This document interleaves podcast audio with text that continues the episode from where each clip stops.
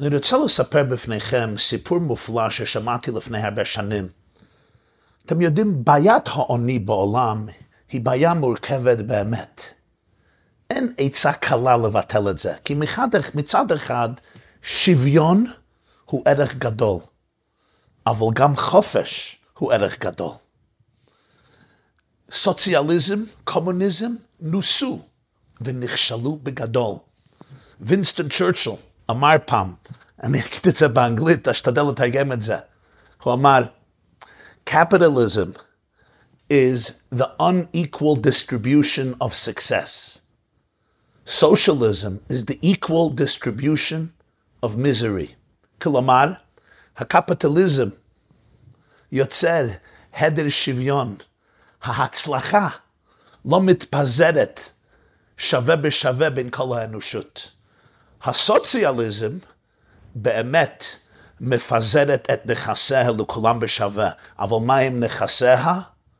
עוני ודאגה וחלחלה ופחד. פרשת בהר זה הפרשה המוקדשת לעני. ופה רואים שהתורה לא מסתכלת על זה בצורה חיצונית ושטחית ונותנת ככה עצות קלות שהן לא אמיתיות. התורה מתייחסת באמת לבעיה שהיא באמת מורכבת. כי מצד אחד רוצים תחרות, תחרות. אדם רוצה בקו שלו מתשעה קווים של חברו, לא רוצים נעמד החשופה, רוצים שוק חופשי, ובמידה, וביחד עם זה, אף פעם לא נשכח מדאגה ואכפתיות לזה שחסר לו או חסר לו האמצעים לחיות חיי כבוד, לפרנס את עצמם ואת ילדי, ילד, ילדיהם בכבוד ולמלות את צרכיהם המינימום כדי לחיות כמו בן אדם. ולכן התורה קובעת כל מיני הלכות כמו הלכות צדקה והלכות הלוואה והלכות שמיטה והלכות יובל וכולי וכולי. וגם מבחינה פסיכולוגית התורה משתמשת עשר פעמים בהמילה אחיך, וכי ימוך אחיך, תמיד תזכור שזה אח שלך, זה אחות שלך, זה לא אנשים זרים, לכן בעם היהודי תמיד היה הרגש, אנחנו לא רק בני עם אחד, אלא גם בני משפחה אחת. כולנו בני איש אחד אנחנו. זה אח שלי, זה אחות שלי. לא תשנא את אחיך בלבביך. זה עניין של אח ואחות. התורה גם קובעת בתוך הלב של היהודי, שסוף סוף העולם לא שייך אליי, הכסף לא שייך אליי. זה פיקדון. הקדוש ברוך הוא נותן לי את ההצלחה, את השגשוג, את הכסף. וחלק גדול הוא אוהב ורוצה שאני אשתמש בזה בכבוד. אבל חלק מזה מיועד כדי להעניק את זה לאלה שיש להם פחות. ואחד מהפסוקים הגדולים בספר ויקרא בפרשת בהר, פרק כ"ה פסוק ל"ה, אומר וכי ימוך אחיך ומטה ידו עמך והחזקת בו גר ותושב וחי עמך. ופה יש סיפור ששמר, ששמעתי לפני הרבה שנים מאחד מראשי הישיבה בישיבה שלי. סיפור באמת מאוד מעניין ומופלא מכמה צדדים. אני רוצה לספר לכם הסיפור. זה סיפור על אחד מגדולי ישראל במאה ה-18. הוא מכונה בשם הרשש. רשש זה רבי שמואל סטרשון. רבי שמואל סטרשון, רשש, רבי שמואל סטרשון. הוא נולד בי"ח בחשבון שנת תקנ"ד. זה אוקטובר 1793, 1793. הוא נפטר בי"א אדר ב' תרל"ב. זה מרץ 1872, 1872. הוא היה אחד מענקי הרוח וגדולי התורה בעיר וילנה, שהייתה נקראת ירושלים דליטא. בליטא, וילנה הייתה עיר ואם בישראל, והוא חיבר חיבור מאוד מפורסם שנקרא הגהות וחידושי הרשש, הגהות וחידושי רבי שמואל סטרשון, שנכתבו על כל המסכתות של משניות ועל כל המסכתות של תלמוד בבלי, ונתפסו בסוף כרכי התלמוד בבלי, הגהות וחידושי הרשש. הוא גם חיבר חידושים על שולחן ערוך, הגהות וחידושים על מדרש רבה, הגהות וחידושים על משנת תורה להרמב"ם ועוד ספרים. רב שמואל סטרשון היה לא רק תלמיד חכם גדול, הוא גם היה נגיד גדול, איש עשיר במאוד. חלק מזה היה בגלל ירושה גדולה שקיבל מחמיו, אשתו והוא קיבלו סכום גדול, ועשו, אשתו עשתה, עשתה השקעה טובה מאוד ב, ב, ביין שרף, במשקה, והצליחה בו, הוא גם השקיע, הם הצליחו בעוד מבחינה פיננציאלית. הוא גם היה גאון, תלמיד חכם, היה עסקן ציבורי, ומהדמויות הבולטות בעיר וילנה. בין שאר הדברים, הרשש, רבי שמואל סטרשון, ניהל גם קופה של גמילות חסדים. כפי, כפי שהתורה מצווה בפרשת בהר, אז בכל קהילה יהודית כמעט, במשך השנים, הייתה קופה של גמילות חסדים.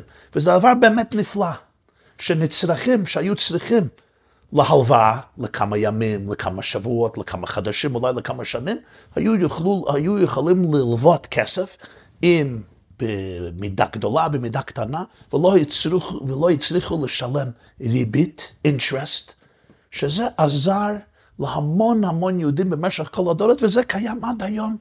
זה מוס... ארגון נפלא, שכמעט בכל קהילה שאני יודע, יש קופה גמילות חסדים, לפעמים הרבה יותר מקופה אחת, ומישהו עושה חתונה, מישהו צריך אה, השקעה, מישהו צריך סתם קצת, קצת כסף לאוכל.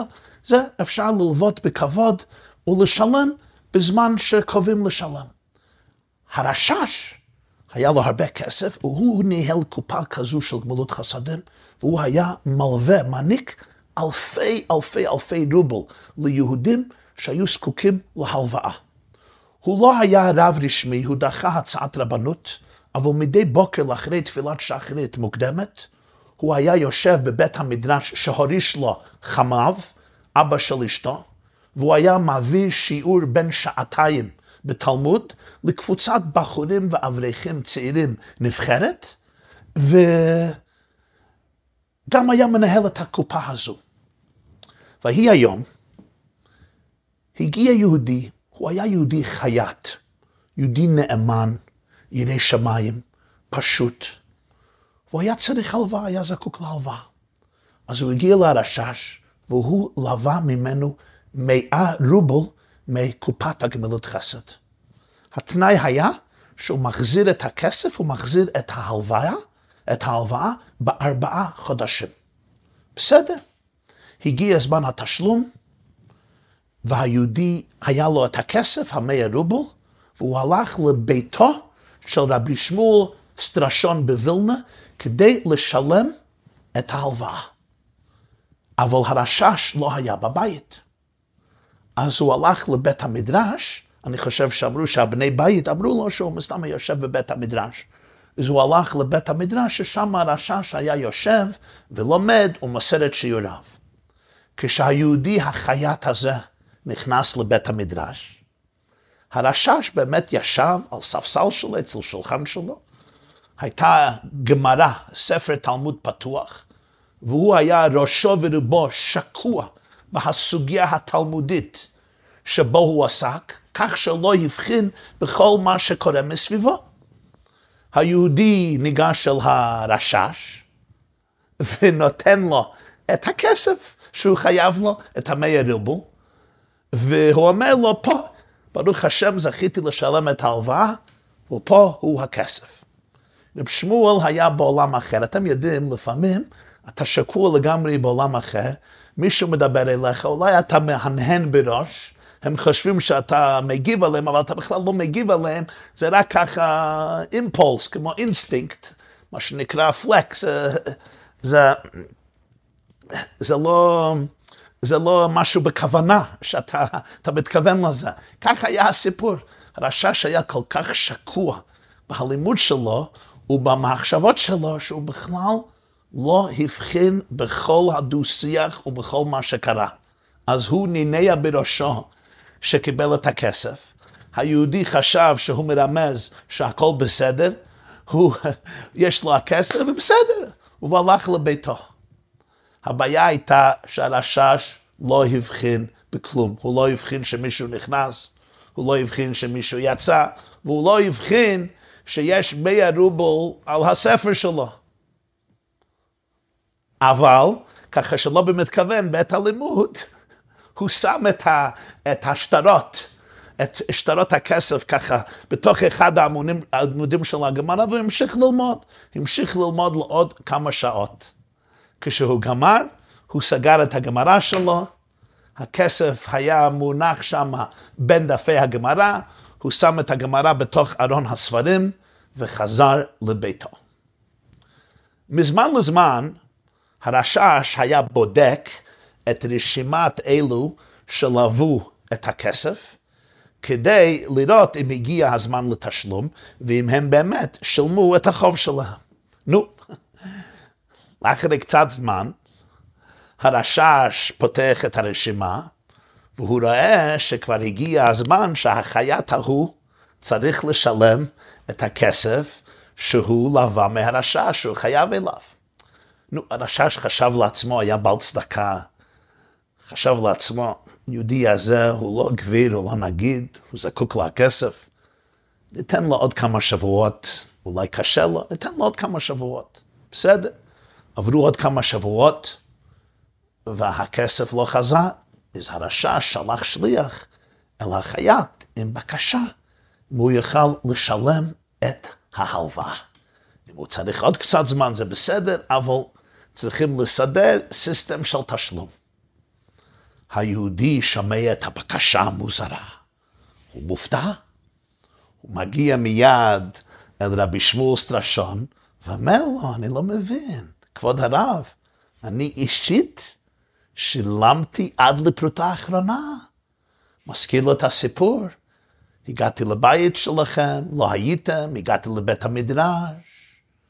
אתם ישבתם שם, שמתי את הכסף ממש על הספר שבו למדת. כבוד הרב הנן בראשו שקיבל את הכסף. אני שלמתי את הכל. הרשש באמת לא זכר. הוא לא זכר. כיוון שהוא לא זכר, הוא היה בטוח שזה לא היה ולא נברא. זה חלום שחלמו אחרים על אחרים. היהודי הזה משקר לו. היהודי הזה לא רוצה לשלם, והוא מכחיש את הכל. הוא אומר, אני לא קיבלתי אפילו פרוטה אחת שלך. והיהודי הזה אומר, אני שילמתי את הכל. הרשש בתום ליבו חשד שהוא שקרן, והזמין אותו לדין תורה אצל בית הדין, אצל הרבנים בבית הדין של וילנה. נו, מה קורה? נכנסים לדין תורה, בצד אחד עומד הרשש, אחד מהגבירים, הנגידים העשירים הכי גדולים בווילנה, ויהודי מכובד, ויהודי עסקן, ויהודי מנהיג, ויהודי תלמיד חכם, ומחפש ספרים, ומרביץ תורה. ומצד שני עומד יהודי פשוט, יהודי פשוט, חייט, עני. ושניהם מספרים את הסיפור שלהם. היהודי הזה אומר, לוויתי את, ה, את, את, את, את הכסף, אבל שילמתי הכל. הרשש אומר, הוא לווה את הכסף, הוא לא שילם אפילו פרוטה אחת. נו, מה הפסק? מה הפסק? זה נקרא בהלכה כופר הכל. אני לא שייך, אני לא, אני לא חייב לך אף פרוטה. אז הרב של וילנה טוען ליהודי החייט שהוא חייב שבועה. החכמים תיקנו שאם מישהו כופר הכל, הוא חייב להישבע. הוא חייב להישבע שהוא מדבר אמת, וכיוון שיהודים מאוד uh, היו רגישים להישבע לשקר, זה היה אמצעי לאלץ מישהו, להשפיע, לשכנע מישהו להודות על האמת. יש חילוק בהלכה בין מודה במקצת וכופר הכל, היהודי הזה הוא כופר הכל. לא הייתה לו ברירה, הוא נשבע. הוא נשבע שהוא שילם את הכל. הרב אומר, אתה פטור מלשלם. פטור. זהו, הוא ניצח את הדין תורה.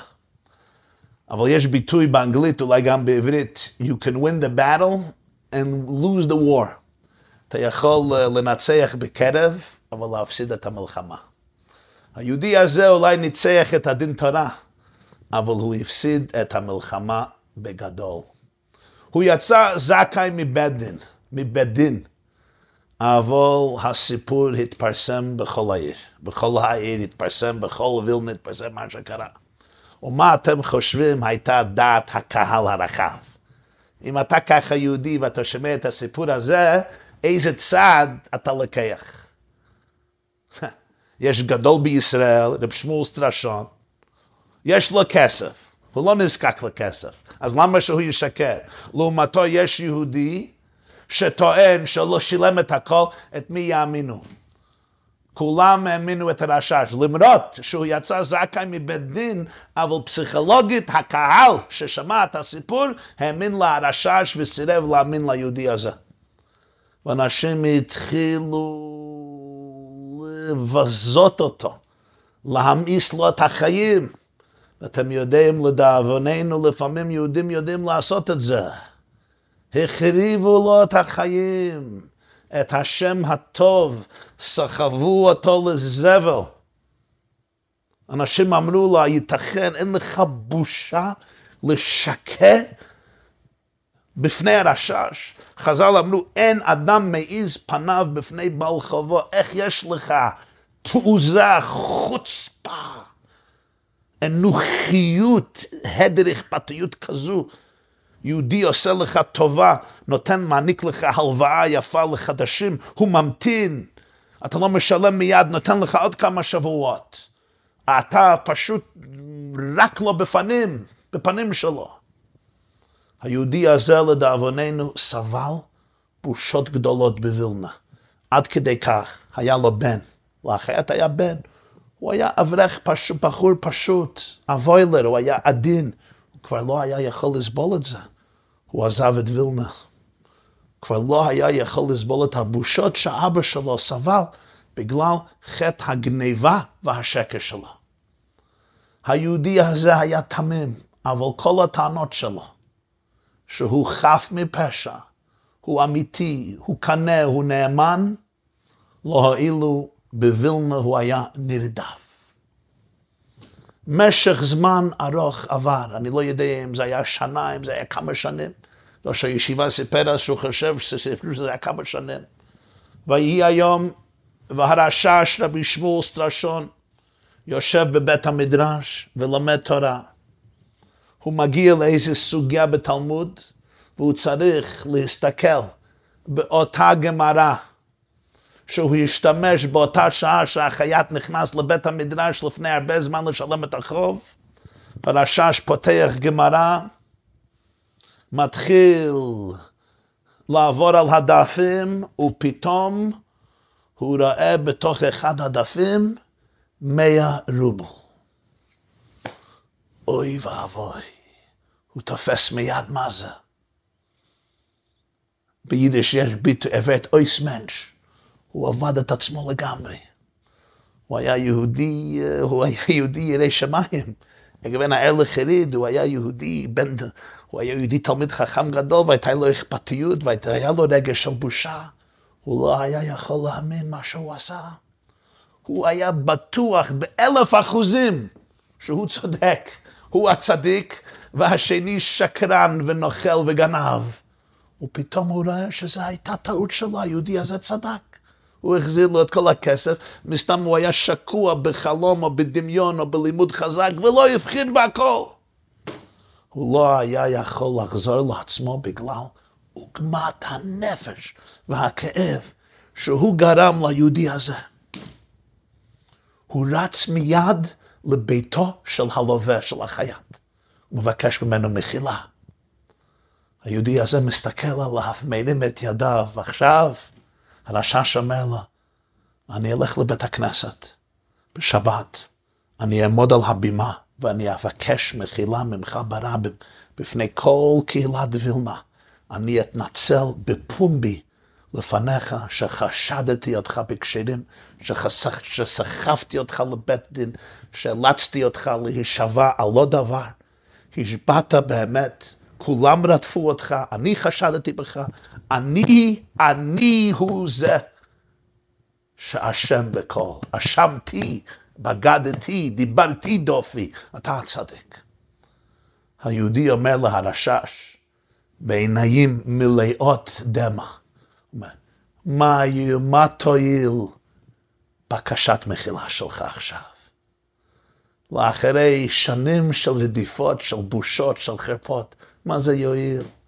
כל הקהל יגיד שאתה איש רחמן, אתה לב טוב, אף אחד לא יאמין שאני באמת צדקתי. הם יגידו שאתה כל כך מרחם עליי, אני מסכן, יש לי כל כך הרבה בושות, ולכן אתה מרחם, וזה עוד יגביר, תג, תגביר את הבושה שלי, כי הם יגידו, תראה, תראה איזה צדיק הרשש, הנוכל הזה, לא משלם את הכסף, הוא משקר, ומה הרשש עושה? הוא מחפה עליו, הוא מלמד זכות עליו, הוא מבקש מחילה ממנו, להפך, זה תוסיף בבושה שלי. והוא אומר, זה כבר דבר אבוד, איך תחזיר את כל הכבוד של המשפחה שלי? הבן שלי היה צריך לברוח מווילנה. המשפחה שלנו כבר נסחבה בזבל. איבדנו את השם שלי, המחילה כבר לא תועיל כלום, אומר היהודי הזה לרשש. רשש לא יודע מה לעשות. מה הוא אמור לעשות? מה הריבונו של עולם רוצה ממנו בעת הזאת? הוא רוצה לתקן את זה. הוא חושב, הוא מתבונן, הוא פונה לחייט ואומר, נפל לי רעיון, תשמע, יש לי בת שהיא זקוקה לשידוך. אתה אומר שיש לך בן שברח מווילנה בגלל הבושות שלו. הוא רוצה למצוא איזה שידוך והוא ידע שבווילנה זה לא ילך, הוא הלך לעירה אחרת. תחזיר את הבן שלך לווילנה. בוא ניתן שהבן שלך והבת שלי ייפגשו יחד. ואם הם רוצים, אם היא רוצה והוא רוצה, אני הוא הראשון שידחוף את השידוך הזה, שיתחתנו ביחד ויבנו בית בישראל. כשאני אבקש מחילה ברבים, ואני אסביר את הכל, וכולם יראו שהבת שלי, הענקתי את ביתי, נתתי לאיש הזה, לבן שלך, זה כבר יפגין לכל וילנה, שאתה באמת יהודי צדיק, נאמן, אמיתי, כנה, תמים, שהמשפחה שלך טהורה, נקייה, קדושה. פעם הראשונה בשנים עיניו של היהודים הזה אורו. האור נכנס חזרה אליהם. תחיית המתים הייתה. לאחרי כמה ימים חגגו את התנאים בין בת הרשש ובין בנו של היהודי החייט הזה בווילנה, זה שלווה את הכסף, וכפי שאומרים ביידיש, גנז וילנס גגנגן חודרום. זה היה שיחת הרחוב בכל וילנה. ראש הישיבה בישיבה שלנו פנה אלינו, אל התלמידים, ואמר, בוא תתבוננו בכמה הוראות לקחים שאפשר להוציא מהסיפור הזה. דבר אחד, כשהפסוק אומר בפרשת קדושים, בצדק תשפוט עמיתך. והגמרא מפרשת את זה ורש"י מביא את זה, הווי דן את קל האדם לקו זכות, זה פשוטו כמשמעו. אף פעם אתה לא יודע מה בליבו של חברה. מי היה חושב פעמיים שהרשש טעה והיהודי הזה היה צדיק? מי היה חושב? אבל כולם טעו, גם הרשש טעה. תמיד לדעת, אתה לא יודע את הסיפור המלא. צריך לבחון, צריך לשאול, צריך לדעת, צריך ללמד זכות. כמובן, כמובן, לא מדובר על, על, על, על מציאות שמישהו רודף, או מישהו מחבל, או מישהו מתעלל והוא מסוכן. ויש נערים או נערות שמספרים שיש פה סכנה, ואומרים בואו נלמד זכות, הוא לא עשה כלום, כפי שקרה בארץ לפני, לפני קצת זמן, וזה נמשך להרבה שנים. זו העבירה הכי גדולה בחיים. כשיש רוידף, דבר ראשון צריכים להציל את הנרדף. תלמד זכות כל מה שאתה רוצה, אבל אם יש רגליים לדבר, שמישהו מתעלל צריך להפסיק את זה או מיד. אבל מדובר בכלל בחיים. אני דן מישהו שהוא נוכל, הוא שקרן, הוא גנב, הוא שיקר עליי. ענווה. שאני צריך לדעת שצריכים לבחון כל דבר. כשיהודי טוען שהוא מדבר אמת, צריכים לחשוב על זה, לא רק לחשוד אותו שהוא שקרן. זה דבר אחד. דבר שני אמר לנו, אפשר לשאול שאלה. אנחנו לא יודעים את דרכי השם, אבל למה ריבונו של עולם עשה את זה, שהחייט הזה היה צריך לעבור את עוגמת נפש הזה על לא אבל בכפו? הרי הוא היה באמת חף מפשע. אנחנו לא יודעים. מי מבין את דרכי ההשגחה העליונה? אבל הוא אומר, נקודה אחת כן אפשר להבין. אולי היה פשוט, שהריב, אולי פשוט שריבונו של עולם רצה את השידוך הזה בין ביתו של הרשש ובין החייט. עכשיו אני שואל אתכם, איך יבוא השידוך הזה בפועל ממש? הרי הרשש היה מיוחס, תלמיד חכם גדול, ממנהגי הקהילה. על פי טבע, לא היה אפשר, בפרט בווילנה של עת ההוא, העת ההיא, בווילנה של זמן ההוא, שהשידוך הזה יתקיים. אבל הקדוש ברוך הוא יושב ומזווג זיווגים, אז הוא יצר ככה סיפור שלם וסיפור כואב. ובסופו של דבר הכוונה העליונה התפצעה, והשידוך הזה יצא אל הפועל. היה ראש הישיבה של מנצ'סטר, היה רבי יהודה זאב סגל, הלוי סגל, זכרונו לברכה. אז הוא פעם סיפר את הסיפור, אחד מהתלמידים שלו סיפר לי, והוא אמר, אולי בזכות זה מה שהרשש עשה. הוא ביקש מחילה ברב, הוא התנצל ברב, ושידך את ביתו לבן של החייט.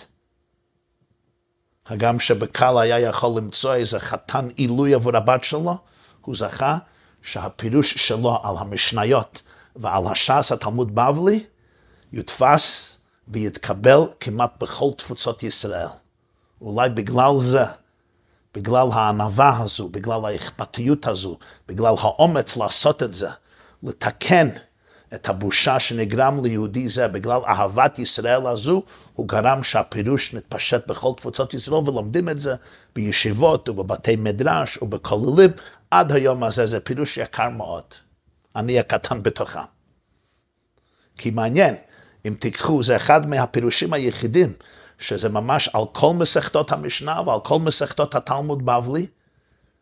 החיבור נתפס בסוף כרכי התלמוד שנתפסו על ידי, שנתפסו על ידי דפוס רום בווילנה. זה נקרא מהדורת ש"ס וילנה, ושם זה נתפס. אני רק אוסיף, סתם זה מעניין, שהדפוס הזה היה שייך לנכדיו של הרשש. כי האלמנה דבורה רם, דבורה רם, זה היה משפחת רום, האלמנה דבורה רם, שניהלה את בית הדפוס, היא הייתה בת ביתו של הרשש. לרשש הייתה בת צנאיתה, שם המשפחה הייתה הרקבי, ו- ודבורה רם הייתה ביתו. אולי זה אפילו הבת שנשתדך לאחיית, זה, כבר, זה אני כבר לא יודע.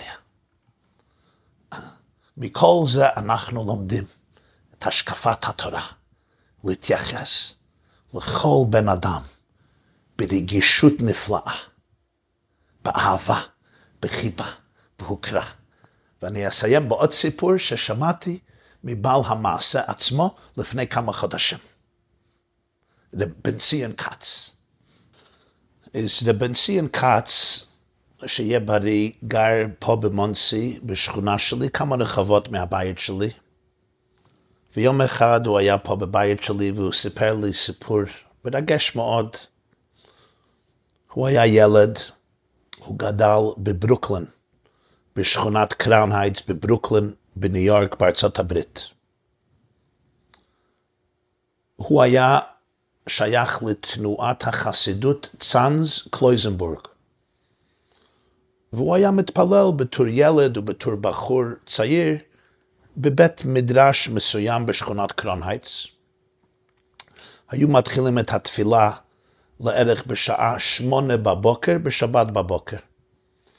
והוא היה יוצא מבית שלו, הוא היה נער כמו בן 11, 12, והוא היה הולך ברחוב עשר דקות לפני שמונה בבוקר, הוא היה הולך ברחוב להתפלל בבית הכנסת שלו. הדרך לבית הכנסת עברה דרך רחוב פרזידנט בין ברוקלין, בין שדרת ברוקלין וניו יורק, הרחוב שבו גר הרבי מלובביץ'. ובן סיין מספר לי, זה היה בשנות החמישים, אולי בשנות השישים, בשנות החמישים, אולי בשנות השישים הראשונות, שהרבי בדרך כלל היה יוצא מבית שלו בשבת בבוקר באותו זמן, לערך ב-10 לשמונה, עשר לפני שמונה בבוקר, והיה הולך כמה, כמה רחובות מהבית שלו ברחוב פרזידנט לבית המדרש הגדול שלו, המפורסם, 770, 770 איסטרן פארקווי. בסדר. כיוון שהיה נער, אברך צעיר, אז הוא אהב מאוד לראות את הרבי מלובביץ' ולאחל לו שבת שלום, והרבי מאחל לו בחזרה שבת שלום.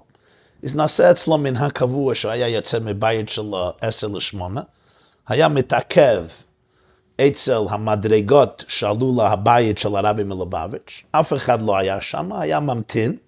הרבי היה פותח את הדלת שלו, יורד מהמדרגות, הוא היה רואה את בן ציון כץ, ותמיד כל שבת מאחל לו בחום לב וב, ובחיוך ובאכפתיות וברגש גדול, מאחל לו גוט שבת, הוא היה מאחל לו גוט שבת.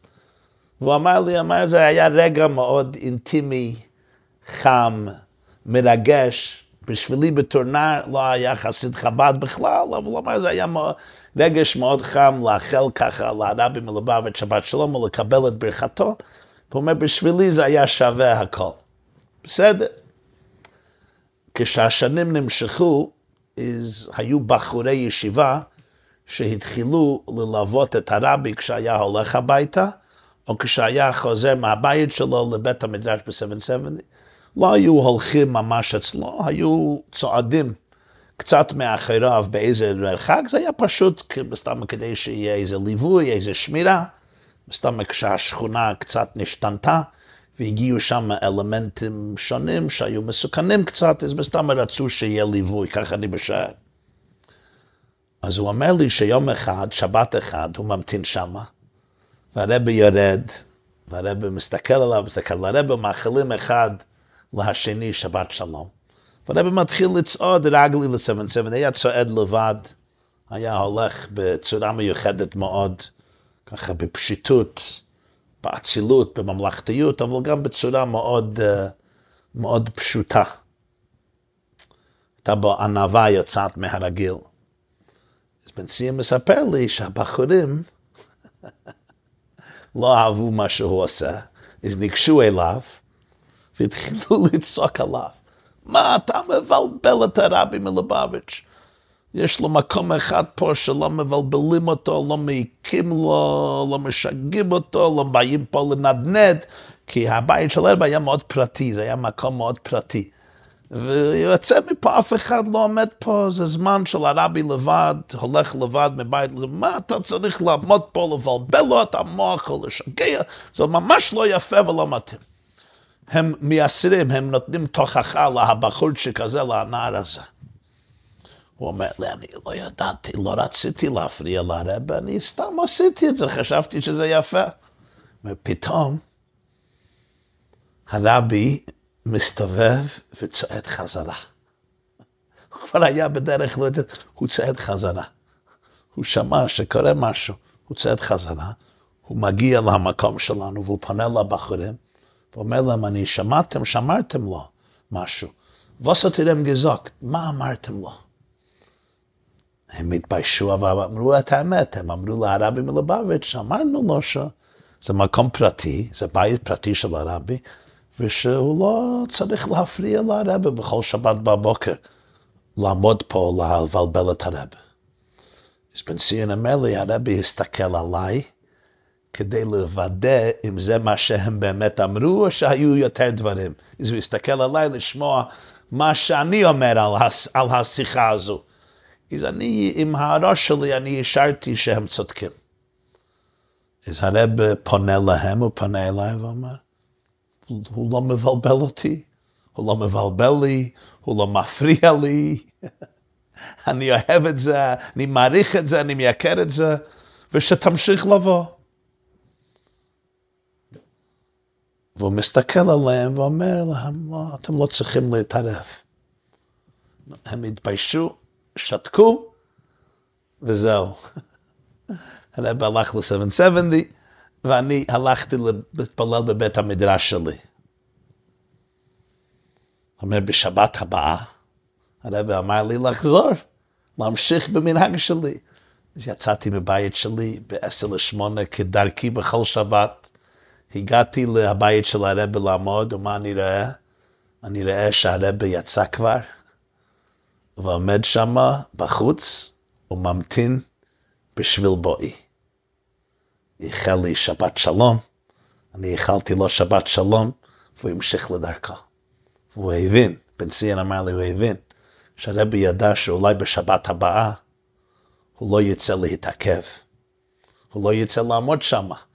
הרחוב פרזידנט היה הדרך שלו מהבית שלו לבית המדרש שלו, של כץ. אבל הרב חשב, כך הוא סיפר לי, שכנראה בשבת הבאה אולי הוא לא יתעכב. כי הוא ראה שהבחורים צעקו עליו, ואפילו אם הרב היה נחמד, אבל לא, לא יצא להפריע. אז הרב הבין שהוא יעבור על הבית וימשיך הלאה. אז הרב יצא מהבית מוקדם, והמתין לבואו של הילד הזה, בן ציין כץ, עד שהוא יבוא. כשהגיע, הרב החל לו שבת שלום, ואז הוא המשיך לדרכו. תודה רבה.